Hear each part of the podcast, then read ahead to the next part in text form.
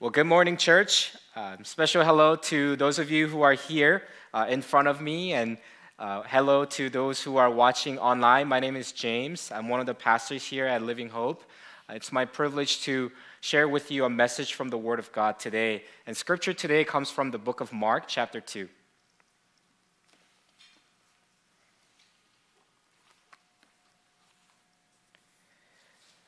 Mark chapter 2, verses 1 through 13. And this is the word of the Lord. And when he returned to Capernaum after some days, it was reported that he was at home, and many were gathered together, so that there was no more room, not even at the door. And he was preaching the word to them. And they came, bringing to him a paralytic carried by four men. And when they could not get near him because of the crowd, they removed the roof above him. And when they had made an opening, they let down the bed on which the paralytic lay. And when Jesus saw their faith, he said to the paralytic, Son, your sins are forgiven. Now, some of the scribes were sitting there, questioning in their hearts, Why does this man speak like that? He's blaspheming. Who can forgive sins but God alone? And immediately, Jesus, perceiving in his spirit that they thus questioned within themselves, said to them, Why do you question these things in your hearts? Which is easier, to say to the paralytic, Your sins are forgiven, or to say, Rise, take up your bed, and walk? But that you may know that the Son of Man has authority on earth to forgive sins, he said to the paralytic, I say to you, Rise, pick up your bed and go home. And he rose and immediately picked up his bed and went out before them all, so that they were all amazed and glorified God, saying, We never saw anything like this. One more verse. He went out again beside the sea, and all the crowd was coming to him, and he was teaching them.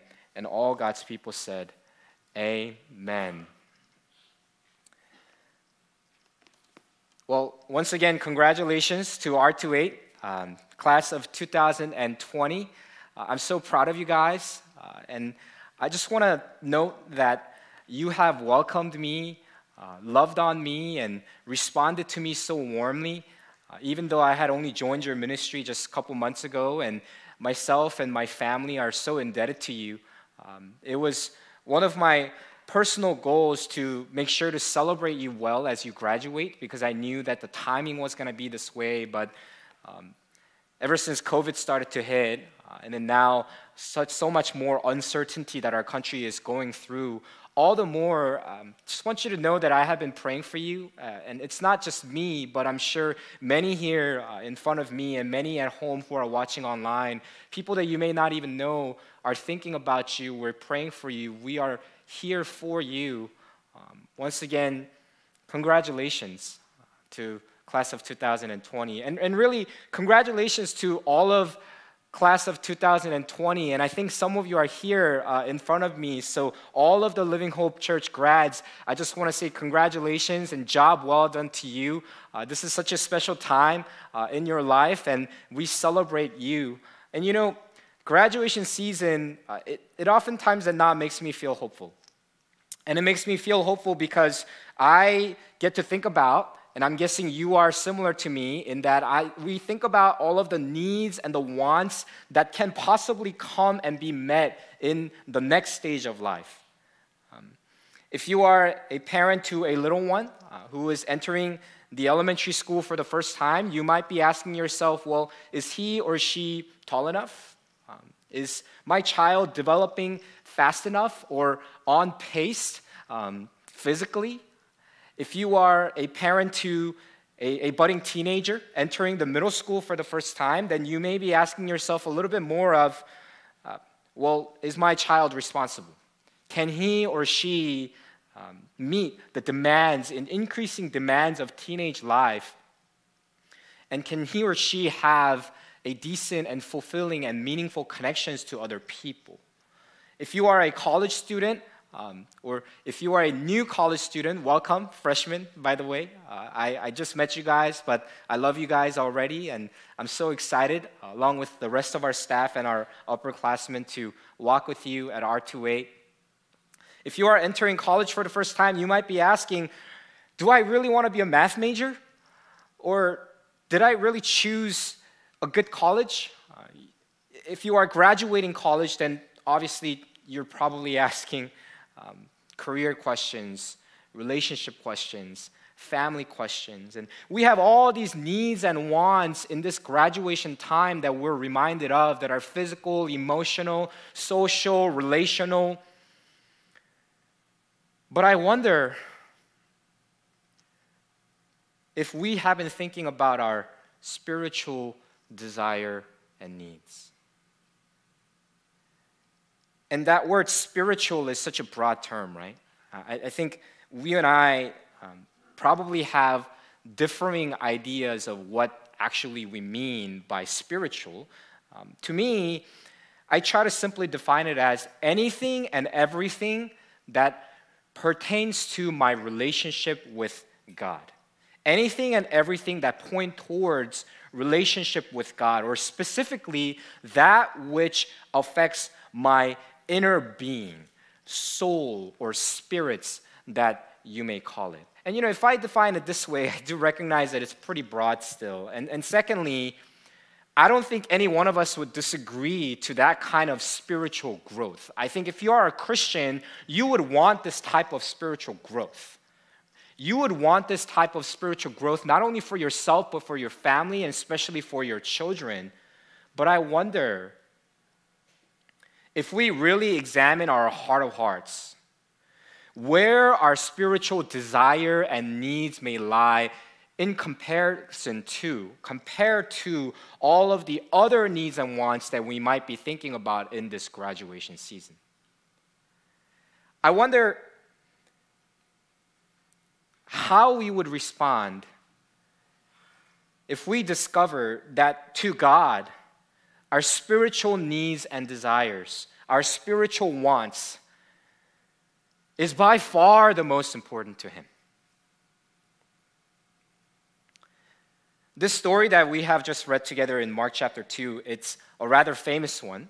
Um, you might have heard of this many, many times if you had grown up in the church. Uh, story goes like this uh, Jesus comes back home and he finds that there's a huge crowd that had been gathered in front of his house. And out of nowhere comes these four random guys who have a friend who is paralyzed. And so they carry the friend on a bed and they find this crowd in front of them. And so they could not get through the crowd to get to Jesus. So what do they do? They climb onto the roof of Jesus' house. They rip up the roof and they plop their friend down in front of Jesus. And if you're asking, like I was asking, why does it seem so easy for them to like carry a person on top of a roof? Are they like super fit? Like, are they like super strong or something? Um, well, turns out that the architecture of Jesus' time in this region of the world was so that it was actually quite easy, or I should say easier, because can you imagine? Like, just imagine four of your closest friends. And just, just pick one person who's gonna go onto a bed. And imagine yourself and the rest of you carrying the bed and going to one of your houses and putting that bed with the friend on top of your roof. And now imagine yourself digging through the roof, right? Like kicking it down or like, I don't know, like hammering it or, or something, so that you can plop that friend down with the bed. I don't really know if that job is gonna be so easy. But these guys did it, and turns out it's probably possible because the architecture back then, the homes were very flat. They were lower than the buildings that we live in. And the way the roof was constructed, the beams were nicely spaced out, and the material that was made, the roof was made out of, oftentimes than not, were easily replaceable. And so these guys get up on the top of the roof, they dig, dig the roof up, they plop down their friend in front of Jesus, and Jesus says, I forgive your sins, which is really odd. And then the religious types that were gathered in the house starts to grumble just secretly in their hearts. And Jesus, being God, knows that these people were grumbling, so he calls them out. And he says, I want you to know that I have the authority on earth to forgive sins. And then he looks at the paralytic and says, Son, rise, pick up your bed, and go home. And to the people's amazement, the paralytic is healed instantly. He gets up, he goes home, people praise God, and Jesus leaves his home once again, supposedly to the next place of ministry. When I read this story, the first thing that jumps out to me is how desperate the paralytic must have been. How desperate the paralytic must have been. I mean, obviously, the friends were desperate, right? Desperate enough to carry the friend up onto Jesus' roof and break down the roof just so that they can have a chance to see Jesus. But, you know, back then, in Jesus' times, if you were sick, um, and if you were severely sick, which paralysis would fall into, and I don't know if this person was paralyzed temporarily or if the medical knowledge back then was good enough so that they knew and they understood how to distinguish different types of paralysis. I don't even know if there's different types of paralysis, actually. So I, know some of you are doctors among here, so you, please coach me after. Um, but if you are paralyzed, then people thought that you sinned against God. Because people believed back then, and Jewish people still believe this, that ultimately your physical condition is a reflection of, a, of your spiritual condition. So that if you were paralyzed, the Jewish community would have thought that you must have done some wrong, serious wrong against God. And God struck you with paralysis. Or, even worse, that you might have been cursed by God that God somehow had it in his mind, even before you did anything, that he cursed you because God is all powerful and he knows what he's doing. And because of that theology, people would have stayed away from the paralytic. That not only was this person physically limited in a significant way, but this person would have been socially cut off from his entire community. And because of that, the person probably would have struggled a lot with emotional issues, mental issues, sense of inferiority, isolation, anxiety, worthlessness. All of these things would have been going on by the simple mentioning of the person being paralytic. But Jesus meets the desperation of this person with compassion. Take a look at verse 5. Verse 5 says, And when Jesus saw their faith, he said to the paralytic, Son, your sins are forgiven. It says, Jesus saw their faith.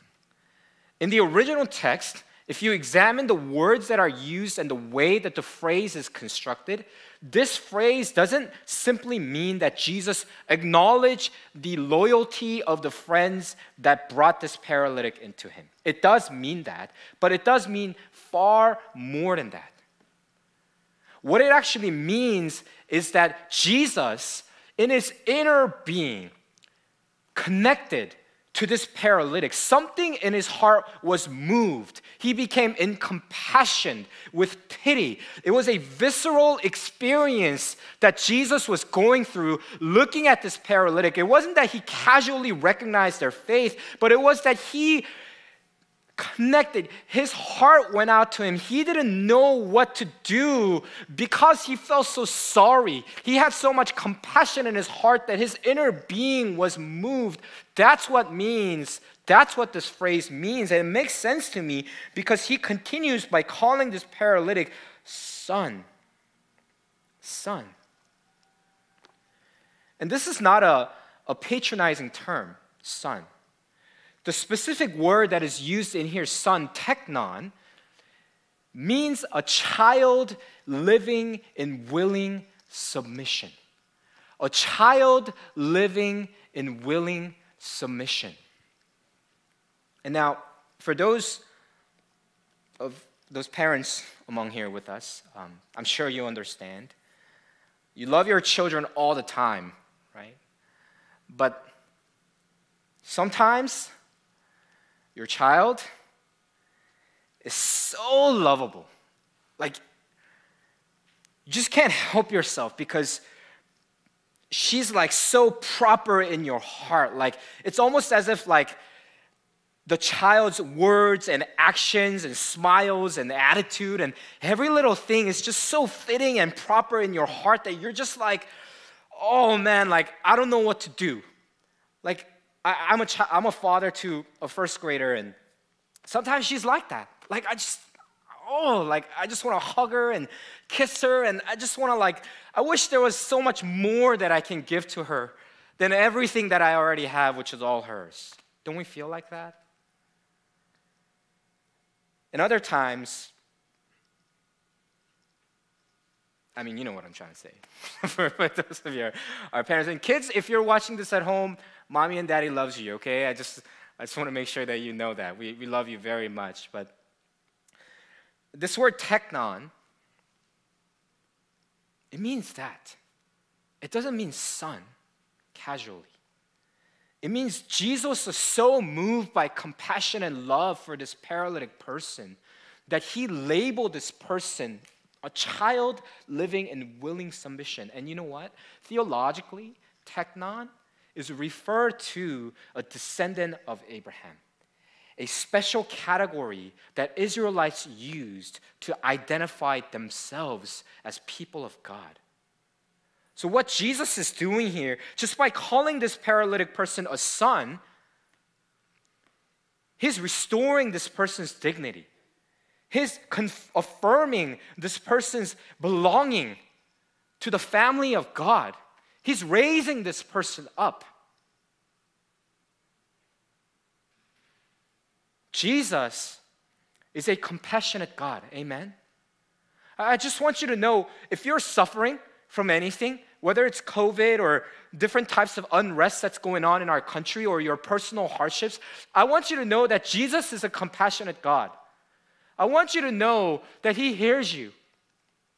I want you to know that His heart is moved by you viscerally. In His inner being, He has love for you. And in His perfect plan, He will, and in His perfect timing, He can heal you. Jesus is compassionate.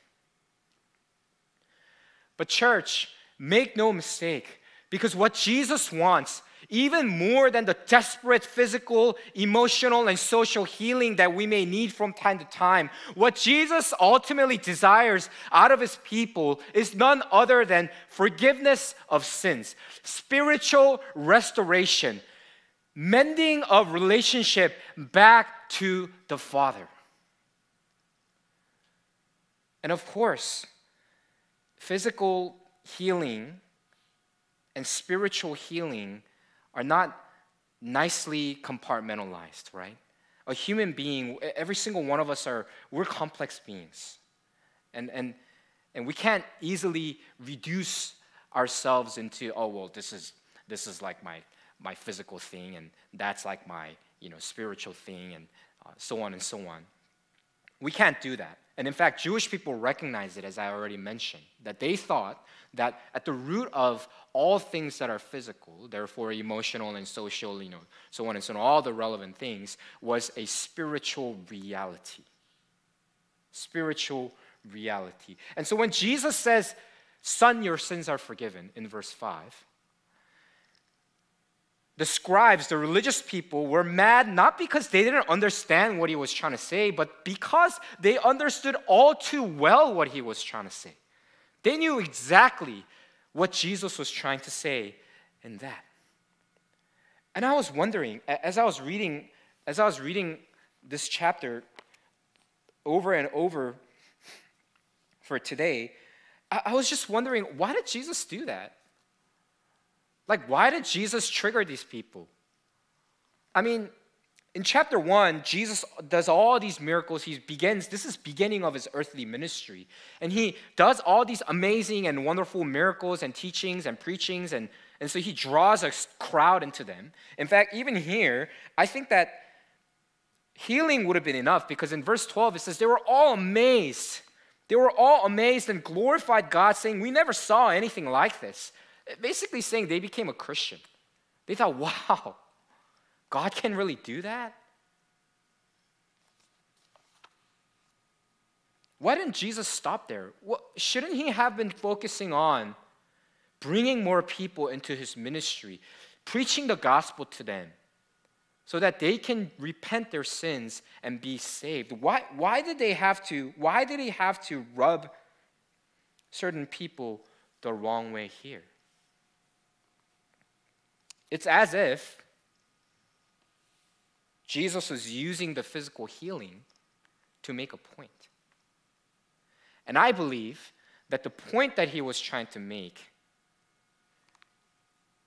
is that he wanted his people to know that he has the authority to forgive sins. He wanted his people to know, as much of importance as physical healing may be, that his ultimate purpose, our ultimate desire should be spiritual restoration unto the Lord.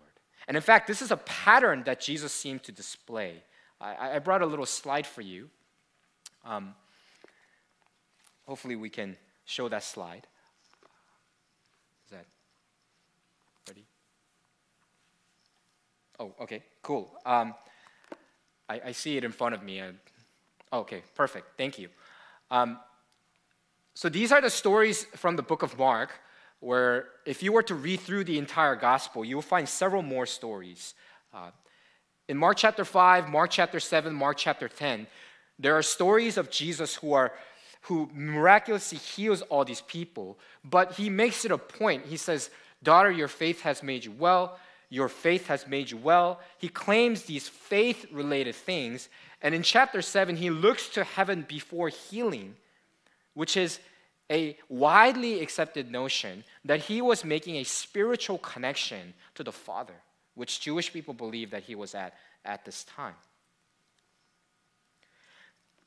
Thank you for the slide. Um, Jesus is a compassionate God. But Jesus' ultimate desire for his people, for you and I, is that we become alive in our spirits. That however we may want to define it, that our inner being is connected back to the Father. And I wonder in this graduation season where your spiritual desire, where our spiritual needs and our convictions have been. Um, I, I, I've been driving a lot more, actually, because I, I live in Pasadena and trying to move to Cerritos. Cerritos gang. Uh, um, but I've been driving a lot more, commuting to uh, Brea uh, at our church uh, from, from Pasadena. And so I, have been listening to a lot more praise songs lately, and I love it. Uh, and, and, a few days ago, I listened to a, a classic, a classic hymn, In Christ Alone. Um, in Christ alone, I am.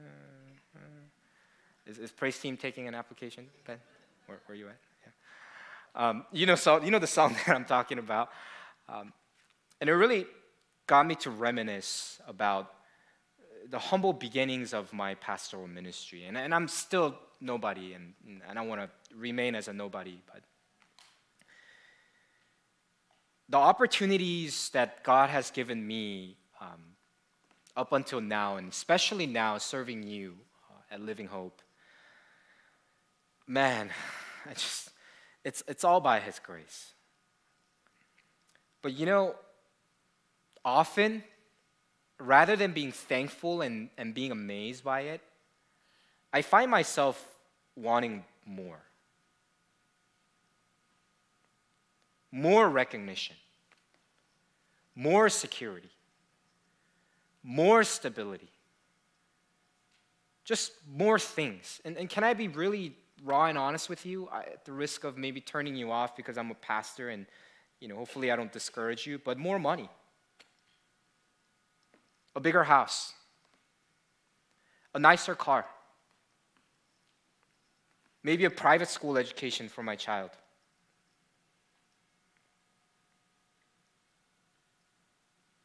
Don't get me wrong, I love the Lord. Jesus saved me, He is my God. But I know that in my heart of hearts, there's a battle that's been ongoing between the things of this world and things of the spiritual realm.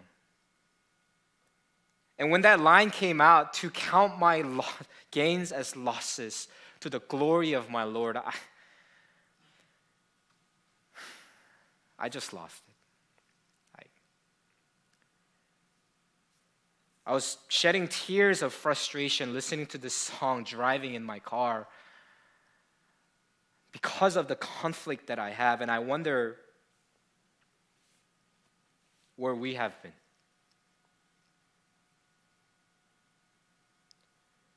Whether we have been pursuing forgiveness of sins, spiritual restoration, inner life and connection with God or whether we are just satisfied with just coming to church, which we can't even do so easily anymore, and busy pursuing other things.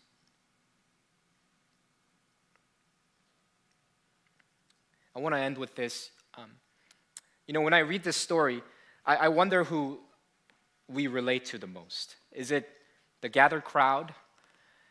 Is it the grumbling scribes? Or is it the loyal friends? To me, it's definitely the paralytic. Helpless, broken, desperate. Jesus, in verse 10, after claiming that he wanted people to know that he has authority on earth to forgive sins, he continues on in verse 11 I say to you, rise, pick up your bed, and go home. And of course, he had meant for this person to go home, like a physical home.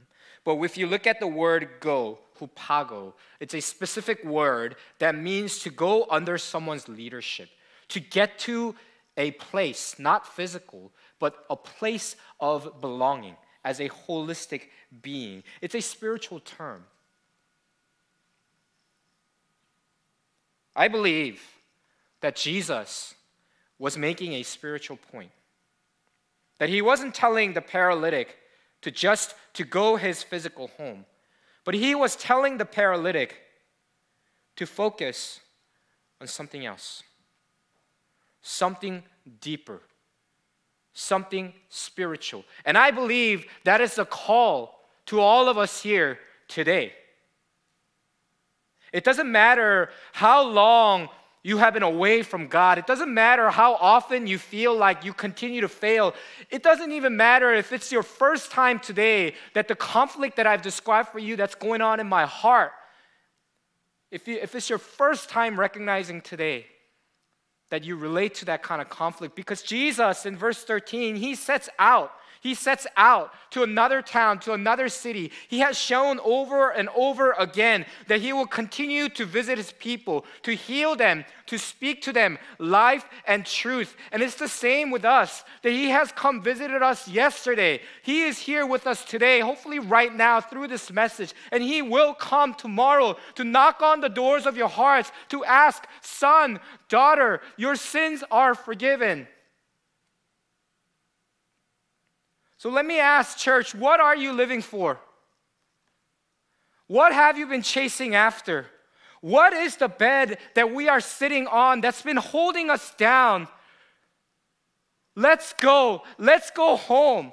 Let's go back to our Father. Let's chase after God's desire for us, the spiritual things, the spiritual inner being that He has granted us. So I say to you, church, as Jesus has said, rise, pick up your bed, and go home. Let's pray together. Father in heaven, I pray that you would waken our souls this morning, God that you would use the words of truth and life as you have spoken to the paralytic, that you would not let us settle in pursuing things that are of the world. And no, they're not necessarily bad things in themselves, and sometimes you bless us with it. But God, let our heart's desire match your desire for us forgiveness of sins, spiritual restoration, back onto our Heavenly Father. Help us to go home today. And in Jesus' name, amen.